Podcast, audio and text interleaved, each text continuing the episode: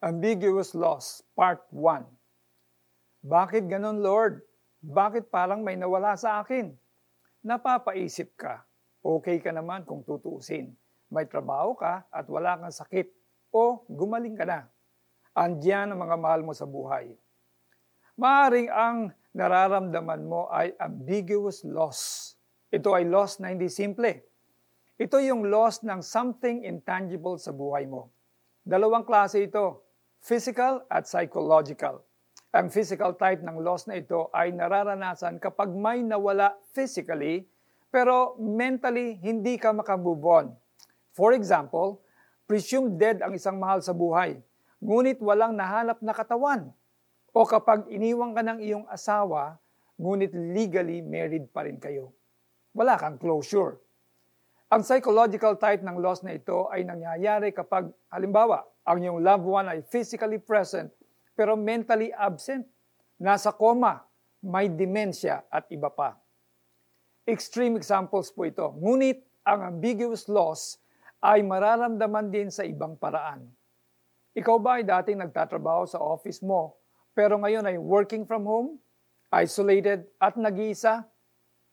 Dati ka bang pumapasok sa school, sa actual classroom, kasamang yung mga kaibigan, ngunit ngayon ay abala sa online classes at halos zombie ka na sa katititig sa screen. Merong nawala sa iyo na hindi mo maipaliwanag, yung daily routine na nakasanayan mo, yung buhay mo dati, o kung ano pa. You know you lost something. Yung nawala sa iyo, kahit hindi mo ito ma-explain, totoo yun. Your grief is valid. Nakikita ni Lord ang iyong loss at nauunawa ang Kanya. Ambiguous loss reminds us na maraming hindi tiyak sa buhay. In a world filled with variables, only God's love is constant. Father, my peace lies not in the hope for better days ahead, but in my hope in Christ. My comfort comes not from the closure I am expecting, but from the assurance of your love. Application Are you experiencing ambiguous loss? The world we knew pre pandemic may be gone, but the Lord still sustains us.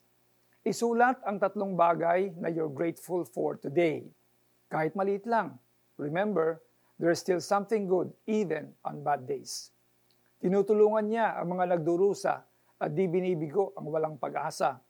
Awit 34-18 Muli, ito po ang inyong Pastor Alex Tinsay na nagsasabing, Our lives are in the hands of God. He will see you through.